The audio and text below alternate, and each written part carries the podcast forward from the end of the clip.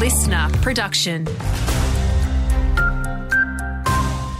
Hello, I'm Adam Hemmings. Dangerous winds and heavy rain are expected over the weekend in parts of the state's north. Cyclone Lincoln is expected to intensify off the coast and cross on Saturday over the West Pilbara or Upper Gascoyne. The Weather Bureau's James Ashley says a number of towns, including Carnarvon and Exmouth, should prepare for potential minor flooding. Severe Category three cyclone is not out of the question, um, as is a weaker system. But at the moment, we're expecting this system to be a Category two. That expected cyclone has forced Qantas pilots to call off their four-day strike. Members of the Australian Federation of Air Pilots had planned to walk off the job from tomorrow over their fight for better pay and conditions, but they've now suspended that action to help with any extra flights. A man's pleaded not guilty over the murder of a Perth police officer who died last year, three days after being dragged under a car.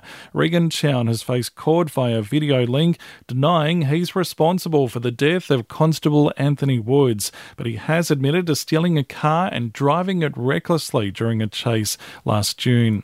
The voluntary gun buyback scheme is underway across the state, with the first firearm handed in early this morning at a Perth police station. Also today, the toughest gun laws in the nation have been introduced into state parliament. Premier Roger Cook says the legislation is sensible. So today's laws include stricter licensing and storage requirements, compulsory training and health checks, and a limit on the number of firearms an individual can own. To sport, New Zealand has won the toss and they're batting first in the opening T twenty match against Australia in Wellington. Steve Smith is the twelfth man. And Melbourne skipper Max Gawn strongly denies there's a drug culture at the club.